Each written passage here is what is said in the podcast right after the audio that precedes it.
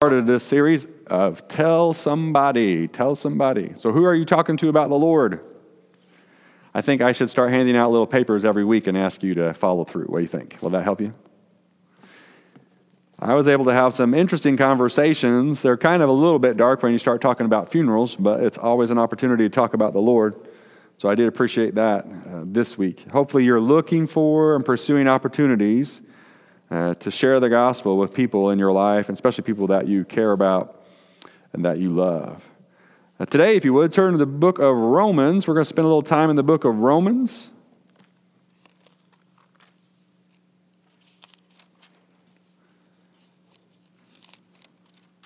And we're actually going to start in chapter 3, Romans chapter 3, and we're going to focus on verse 23.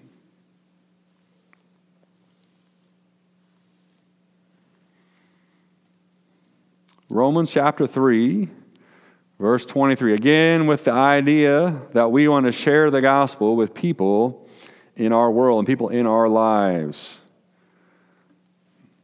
Romans chapter 3, verse 23, the scripture says this For all have sinned and fall short of the glory of God.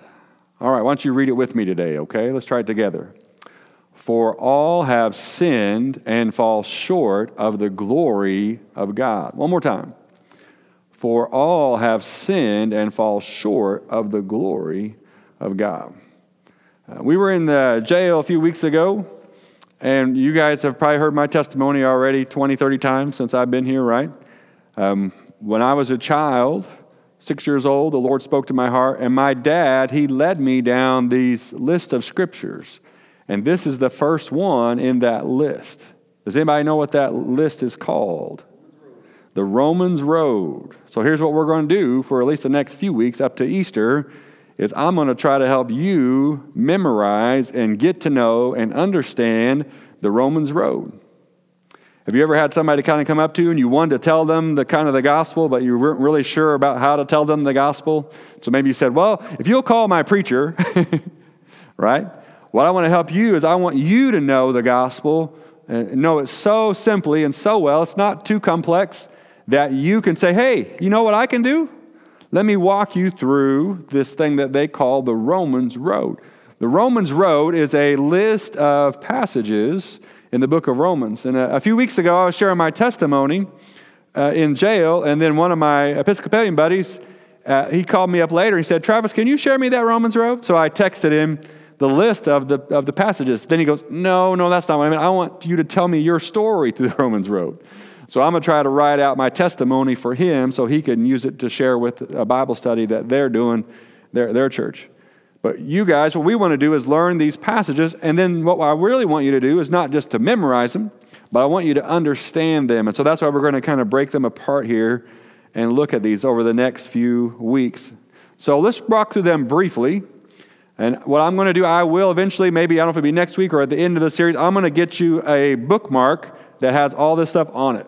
So you can stick it in your Bible or you can stick it at home, stick it in your purse, whatever, and make it real easy for you to pull up the Romans road. The first passage is Romans 3.23, for all have sinned and fall short of the glory of God. The next passage is what? Anybody know? Romans chapter 6, verse 23. Romans 6, 23. And so we'll be studying this passage next week. And there the Bible says, The wages of sin is death, but the gift of God is eternal life in or through Jesus Christ our Lord. So that's the second uh, stop on the Romans road. And then the third one is Romans chapter 5, verse 8. But God demonstrates his love for us. While we were yet or still sinners, Christ died for us. You're probably familiar with that one, aren't you, right? King James says, But God commendeth his love for us, towards us. While we were yet sinners, Christ died for us. Then we're going to look at Romans chapter 10, verses 9 and 10. And this is kind of the meat here of what it really is for a person to confess Christ and to be changed. And Paul writes in Romans 10 9 and 10, he says, If you will confess with your mouth that Jesus is Lord and believe in your heart that God raised him from the dead, you will or you shall be saved. For with the heart uh, you believe and are justified, and with the mouth you profess your faith and are saved.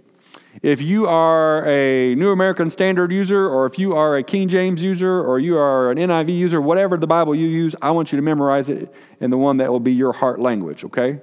And so we're going to work through these passages, though, over the next few weeks. They're so similar. Actually, I think it'll help you even if you work uh, off the ones that we'll share. And finally, the last one of the Romans Road, the last stop, basically says this Whosoever calls on the name of the Lord, what?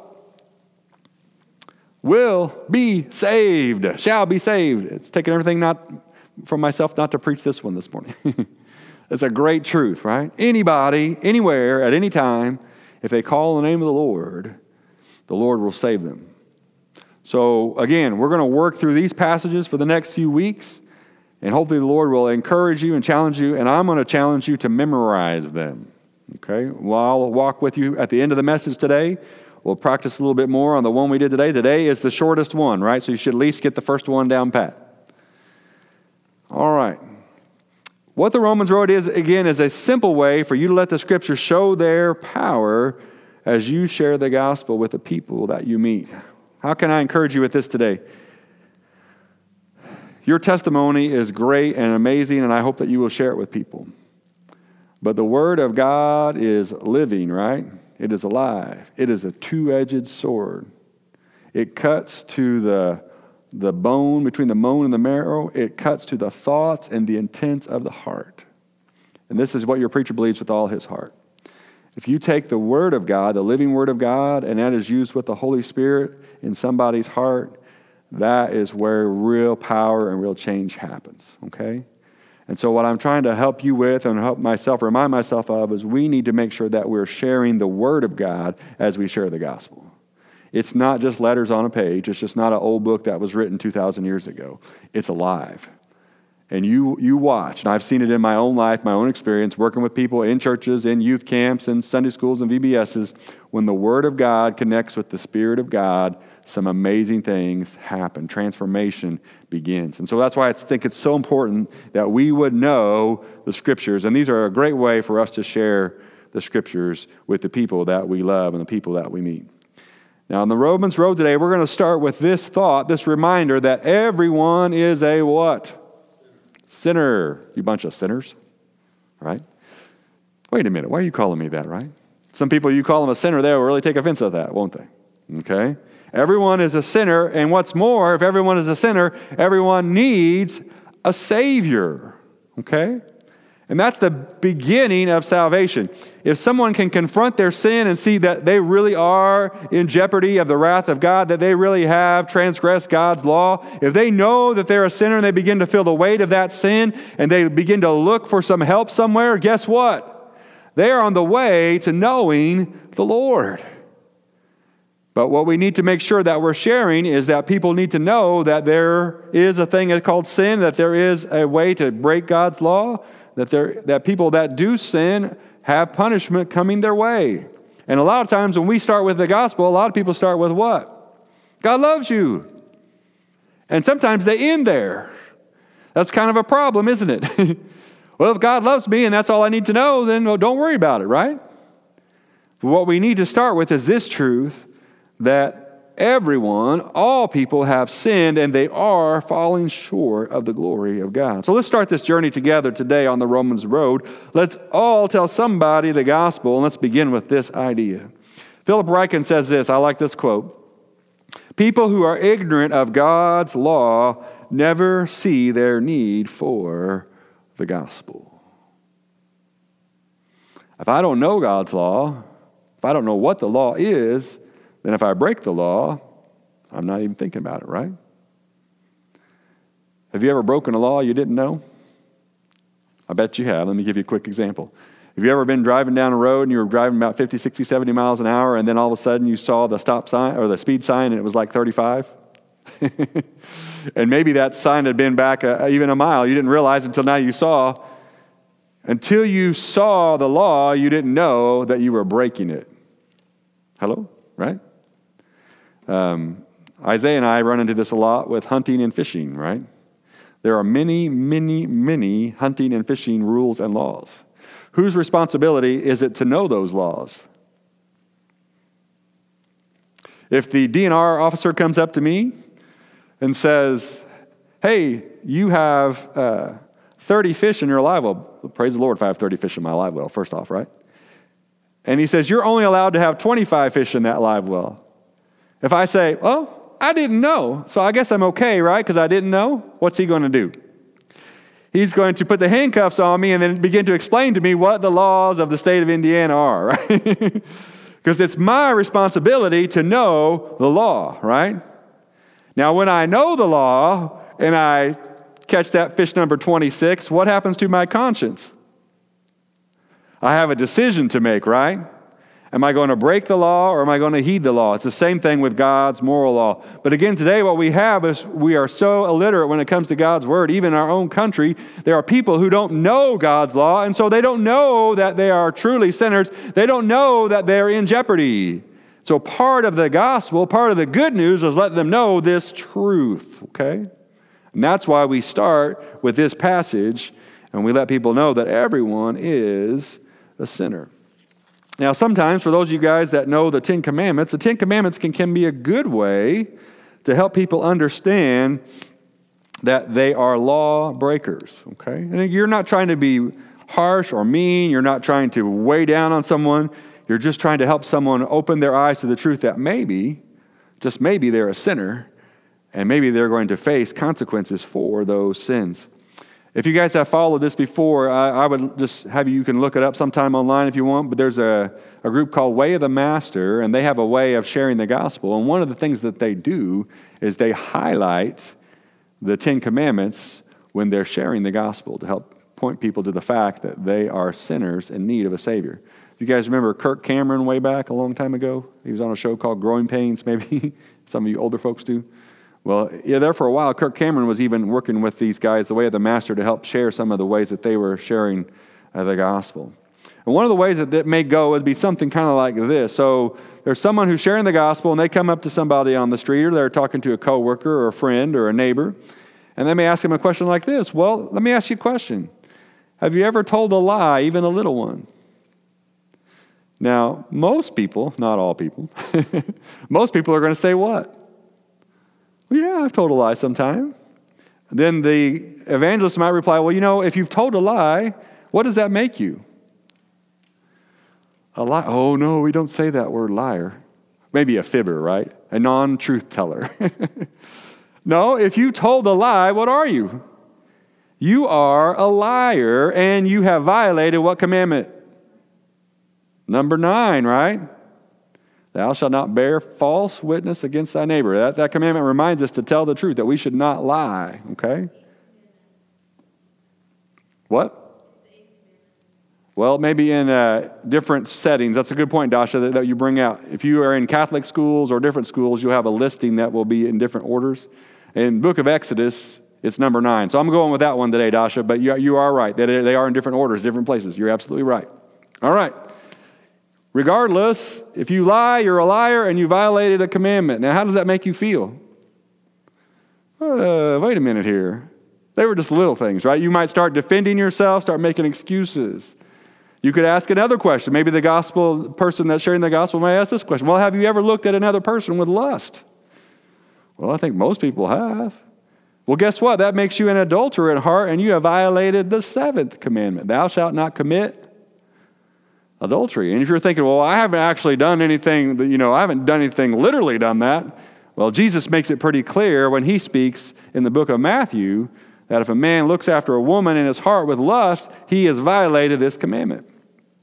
Have you ever used God's name as a curse word?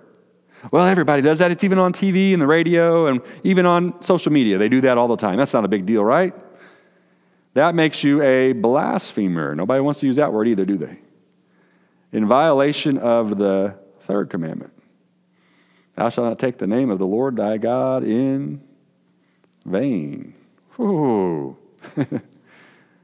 you see how that what they're doing is they're trying gently to share the Ten Commandments to say, look, this is God's moral law, and guess what?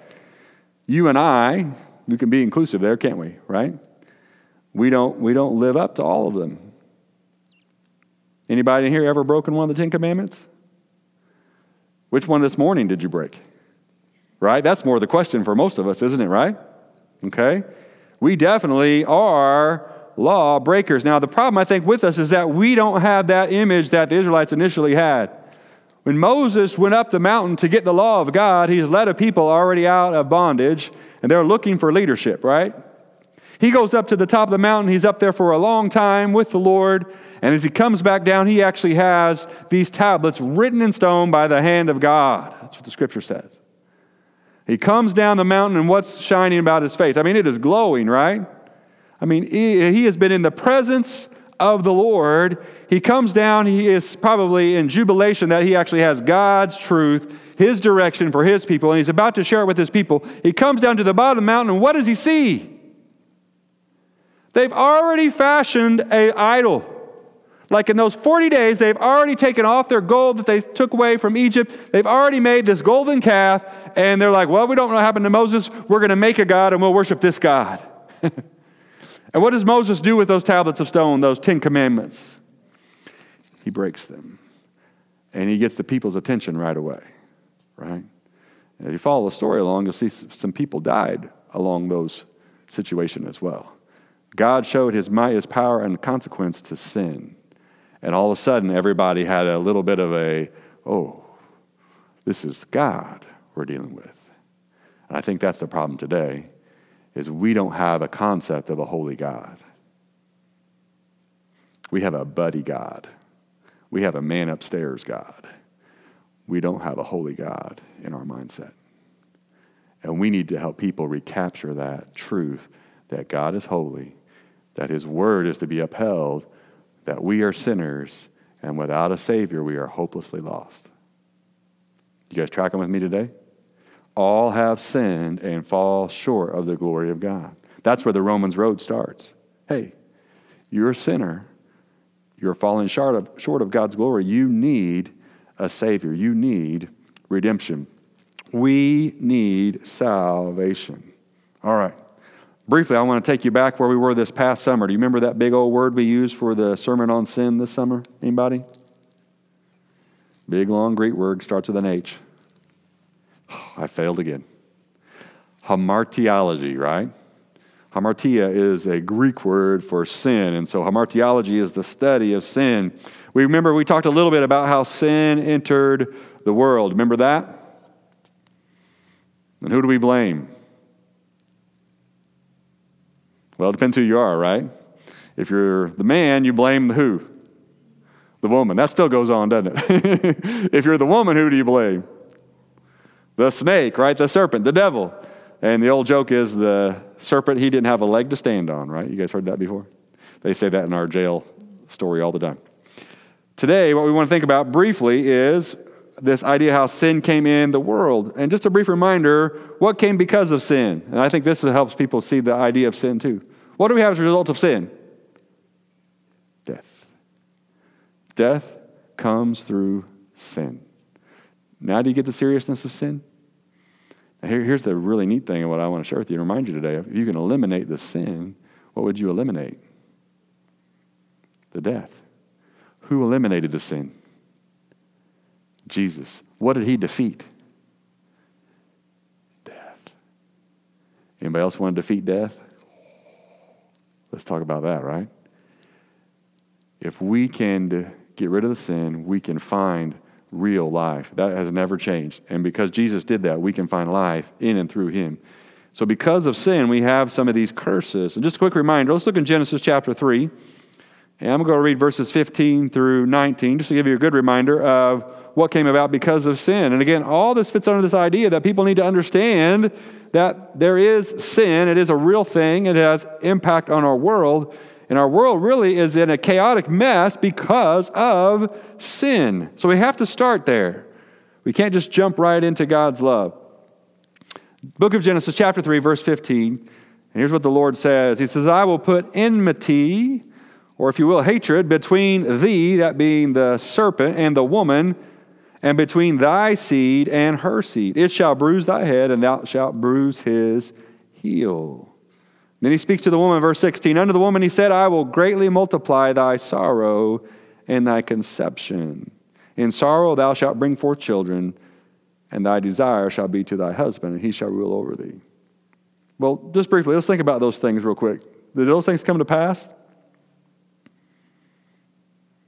Did Jesus crush the head of the serpent on the cross? You better believe he did. On Wednesday night, we re- looked at that verse again where it says, Jesus says, It is finished, right?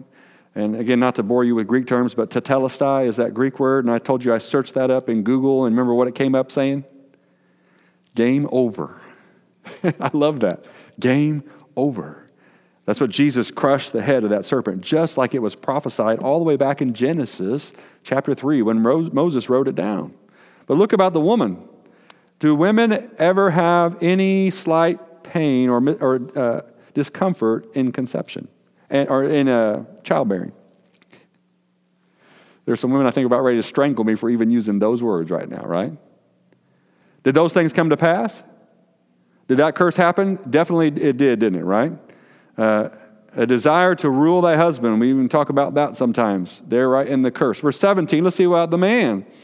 And unto Adam he said, Because you hast hearkened unto the voice of your wife, and have eaten of the tree which I commanded you, saying, You should not eat of it, cursed is the ground for your sake, and sorrow shall you eat of it all the days of your life.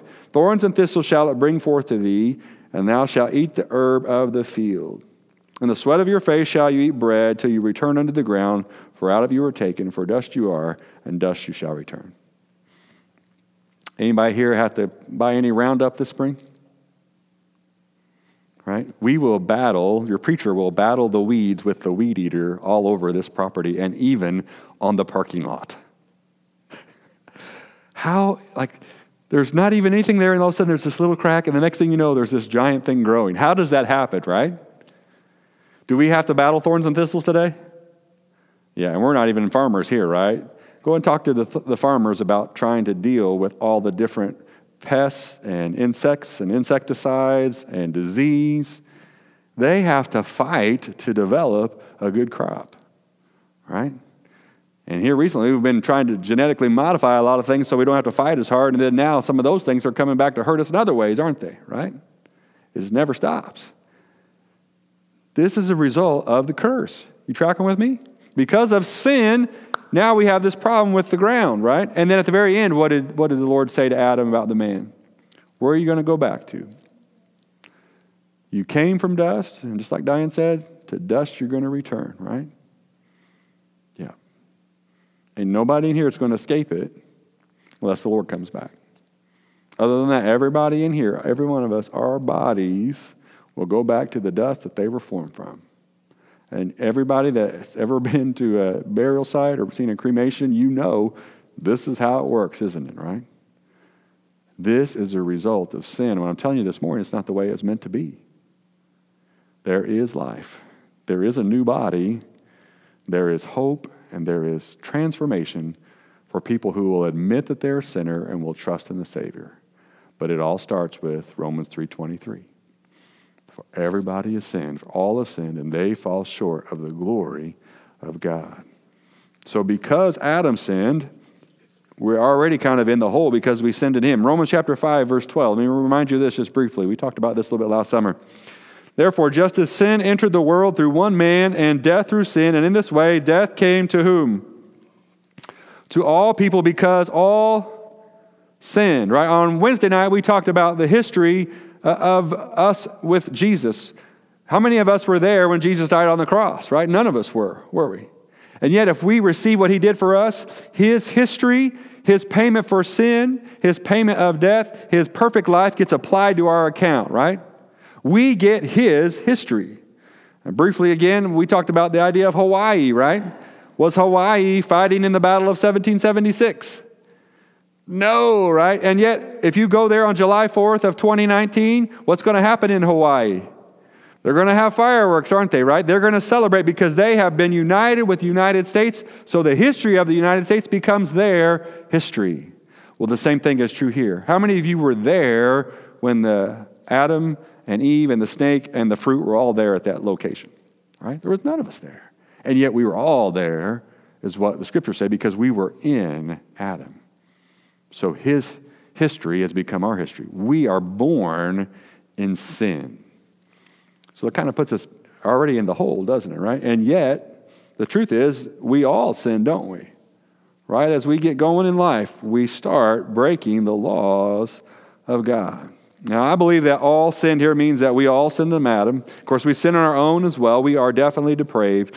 We are born, this is your preacher's opinion, and what I think the scripture supports, we are born with a proclivity to evil. All right? Without sin, we were born innocent, but with sin, we are born with a proclivity, with a, a desire, a direction towards evil. I don't think that we are a direction towards good and innocent. We are made in God's image, but that image has been broken. So let us remind let this remind us that we can do nothing truly good without God. And what I want to say again, and what we've said before, without his redemption, we are hopelessly lost. It is only a work that he can do. Can you guys buy your way into God's grace today? You cannot. Can anybody buy their way out of death? Some people think they can, they cannot, right? Can you do enough good things to earn God's favor today? You be a good person, a kind person, a helpful person. Does that make, mean that God owes you anything? No. Can I say this very carefully and you hear me this morning? There are a lot of good, kind, and helpful people who are facing the wrath of God because they rejected his son. They rejected the gift that he gave. Okay? This is only a work that God can do. So, what Romans chapter 3 tells us is that no one is good enough to merit God's favor because no one is righteous. Definitely not the Gentiles and not even the who? The Jews. Turn with me briefly back to Romans chapter 3. Yeah, I don't want to belabor this too long, but if you study the book of Romans, you're going to find in the book of Romans, chapter 1, that Paul makes a really great case that the Gentiles are without excuse, that they are sinners, and without the grace of God, they will face God's wrath. But in this same Roman church, not only is he writing to a group of Gentiles, he is also writing to Jewish believers. And many Jewish people who probably thought, hey, Abraham is my father. I've got this. I'm already okay. And Paul is going to make the case in Romans chapter 2 that not even the Jews can stand before a holy God, even though they have Abraham as their father. So in chapter 3, verse 9, he begins to summarize all this first point, all the way up to this first part of the book of Romans, and he's going to end with the key verse that we started with today. Romans chapter 3, verse 9. Let's start there. Paul says, So what shall we conclude? Do we have any advantage? Not at all. We have already made the charge that Jews and Gentiles alike are all under the power of what? Sin. It doesn't matter. It doesn't matter how religious you are you are under the power of sin without the help of God. Verse uh, 10. So Paul begins to quote from the Old Testament. He says, As it is written, there is no one righteous, not even one. There is no one who understands, none who seeks God. All have turned away. They have together become worthless. There is no one who does good, not even one. Their throats are open graves, their tongues practice deceit. The poison of vipers is on their lips. Their mouths are full of cursing and bitterness. Their feet are swift to shed blood, and ruin and misery mark their ways. And look at verse 17. This is the sad one. And the way of peace they do not know. There is no fear of God before their eyes. Without Jesus, that is the world, isn't it? Right? You take a look. Look and see. Look in places where there is no message of Christ, there is no truth of the gospel. See if that doesn't hold true. Now, look what he says in verse 19. Paul writes again to the church at Rome, to the people at Rome. Now we know that whatever the law says, we just looked at the Ten Commandments part of the law, it says to those who are under the law, why? So that every mouth may be what? Silenced, and the whole world held accountable to God. Therefore, no one will be declared righteous in God's sight by the works of the law. Rather, through the law, what does it do? We become conscious of our sin. What's the purpose of the law? Is it a list of things so that if you can do them all, then you'll be right with God? That's not even its purpose because God knows that you can't do that. Have you ever had a long, perfect streak and then eventually it fell off, right? That's one of the most disappointing things, isn't it? Because once it breaks, you can never make it perfect again, can you? You know what I'm talking about? Isaiah and I, we like to shoot free throws and compete with each other that way sometimes. And it's really nice. You make that first one, you're like, oh, maybe I can get a, a string going. And the second, and you're trying to go, and all of a sudden, what happens? You miss, and I don't even want to go to 10 anymore, right? That tells you how poor a free throw shooter I am because I can't even do 10 in a row. Let's just start over again. I want to start again. Let's do a redo, right? Let's hit that button and make it restart. It doesn't work that way, does it? Once you've broken the streak, it's, it's over. You can't make it perfect again. And here's what God is saying through His law the law makes us conscious of our sin. And today I just pointed out pretty, pretty quickly, right? If you lie, you're a liar. If you lust, you're an adulterer. If you have hatred in your heart, you're a murderer. If you disdain the name of the Lord, you're a blasphemer. The law points out that we are desperately in a sinful world, we're in a sinful state, and we are hopeless and helpless unless we receive the Savior that God gave us. For all have sinned and fall short of the glory of God. Good. I think you're really grabbing hold of it now this morning. The whole world is accountable to God, and no one is good enough. No one will be declared righteous in God's sight by the works of the law. Do you hear what he's saying, right? You could get out your list today. We have a little new list sometimes in the modern church, right? Well, did you go to church Sunday morning? Check. Did you pray today? Check. Did you read your Bible? Yep. Did you take your Easter invite card and hand it to somebody? Sure did. Did you give your 10%? I got it down, right? Did you post on Facebook you love the Lord? I definitely did. Even liked some other things that I didn't have to like about, about spiritual things. I'm doing really good. Did you tell somebody at work about Jesus? You better believe it. Check, check, check, check, check. Get your hair cut nice? Check. You wearing your good clothes? Yep. What do you think? Do we ever do that mentally, trying to earn God's favor? I'll be honest with you, your preacher kind of grew up that way a little bit. It took me a while before I understood that the gospel was about the heart and about the change that God was doing rather than about me trying to keep my Boy Scout list of everything that I thought was the, the right thing to do. by the works of the law, no flesh will be justified. If you're trying to earn God's favor today by keeping that list, you're going to fail. No one will be justified by the works of the law. Rather, through the law, we become conscious of our sin. We are not good enough. We will face the judgment of a holy God unless, unless we receive the redemption that his son provided. Briefly, turn over to Ephesians chapter 2, verses 1 through 5. I'll remind you of this same truth, but with the good news here at the end. Ephesians 2, chapter, five, uh, chapter 1, excuse me, Ephesians 2, Ephesians chapter 2, verse 1 through 5. As for you, you were dead in your transgressions and sins in which you used to live when you followed the ways of this world and of the ruler of the kingdom of the air, the spirit who is now at work in those who are disobedient. All of us also lived among them at one time, gratifying the cravings of our flesh and following its desires and thoughts. Like the rest, we were by nature what? Deserving of wrath.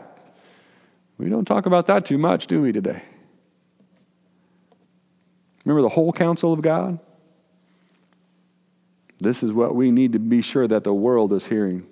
The scripture says we are dead men and dead women walking. By our very nature, we're deserving wrath and receiving the penalty of our sin, the curse that is all throughout our world and our lives and even our bodies. Are we feeling the effects of the curse today? Yeah, as you get older, you really feel them, don't you? Right? I'm serious, right? As you get older, you really notice, like, hey, this body can't do what it used to do. And you begin to realize that things are wearing out and tearing down and that eventually, just like the Lord said to Adam, you're going to return to what he made you out of, okay?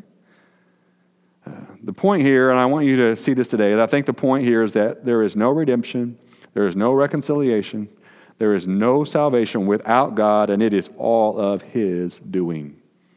Are you hearing me today? Please, this is the gospel. When you share with your friends and they begin to realize that they're sinners and that they need a way out and that they're headed for judgment, they may try to look for ways to make it better themselves, right? I'll get a self help book, or I'll be real generous, or I'll be charitable, or I'll be nice to people that aren't nice to me. That's not going to work. Salvation is all of God's doing. Look in verse 4. This is the, one of the best verses in all the Word of God. But because of his great love for us, God, who is rich in mercy, made us alive with Christ even when we were dead in transgressions. It is by grace you have been saved. That's good, isn't it? You don't deserve it. You can't earn it. You can't be good enough. Here's the gospel today but Jesus died for you.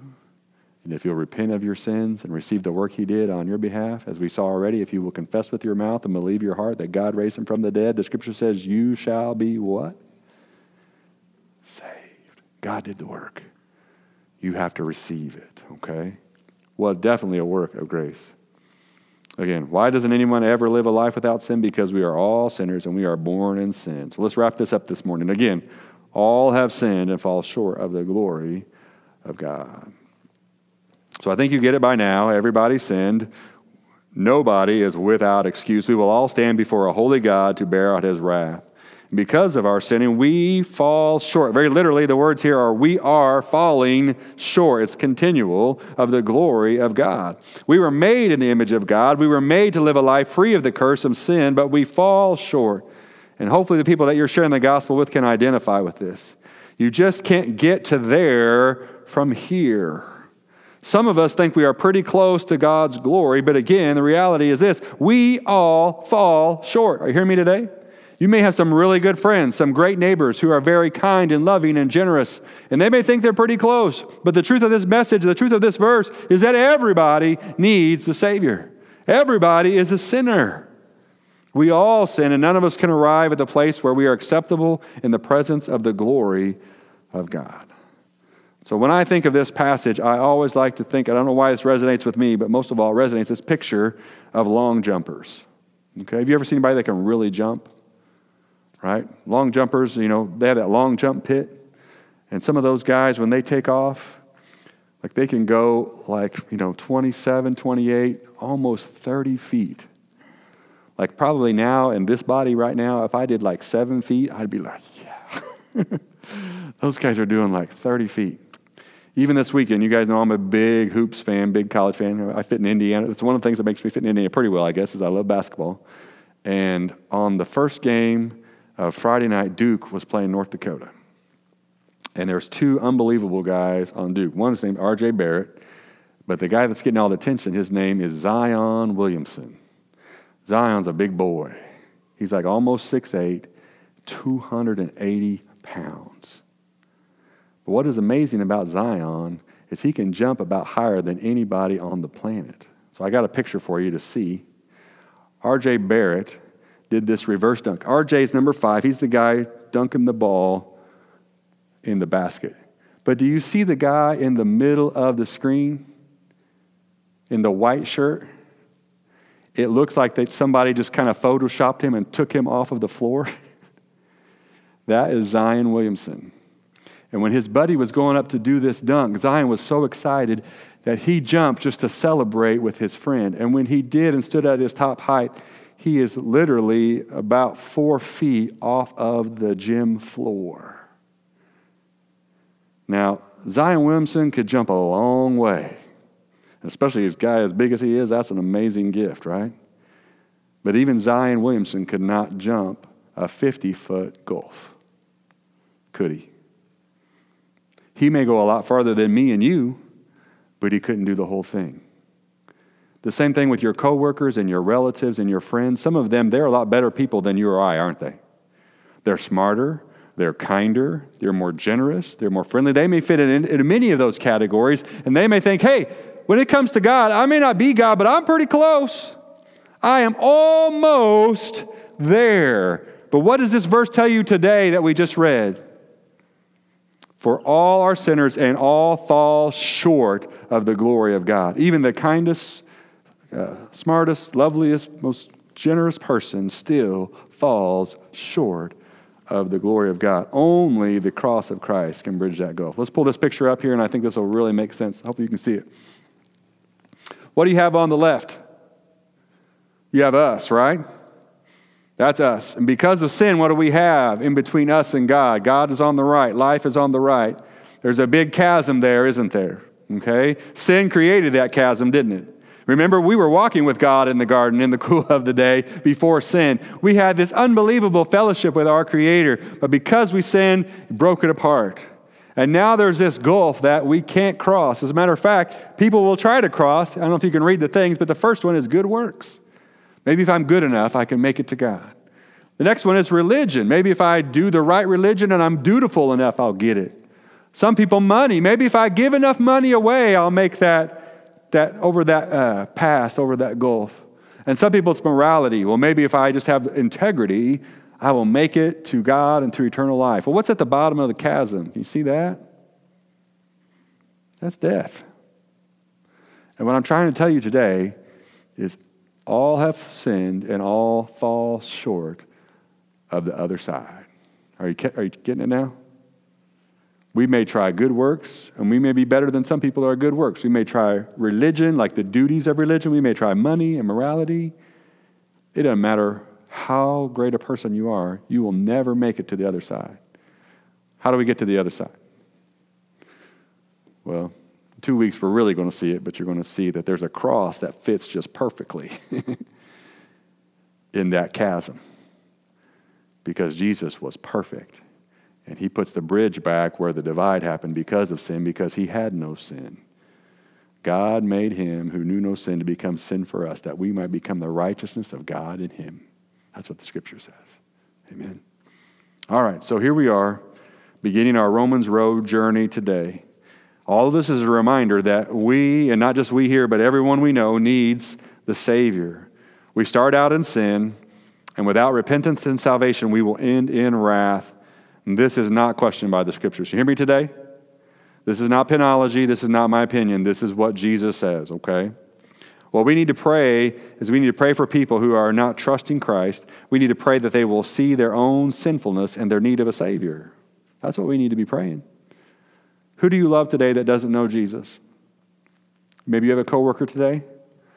Maybe you have a family member or a father or a brother or son or daughter pray that the Lord would begin to show them their sinfulness. That's not a mean thing to pray. That's a very great thing to pray because when they see their sinfulness, they recognize their need for help. And guess what comes after that? They start looking. And if they can find the Savior, then He'll come in and transform their lives. So, in just a little bit, I'm going to have you pray this morning for people that they would come to know their own sinfulness and their need of a Savior. But right now, I'm going to challenge you just briefly to memorize this passage, all right? All right. Romans Road, what's the first one? Romans chapter 3, verses 23. Romans 3 23. Let's read it together.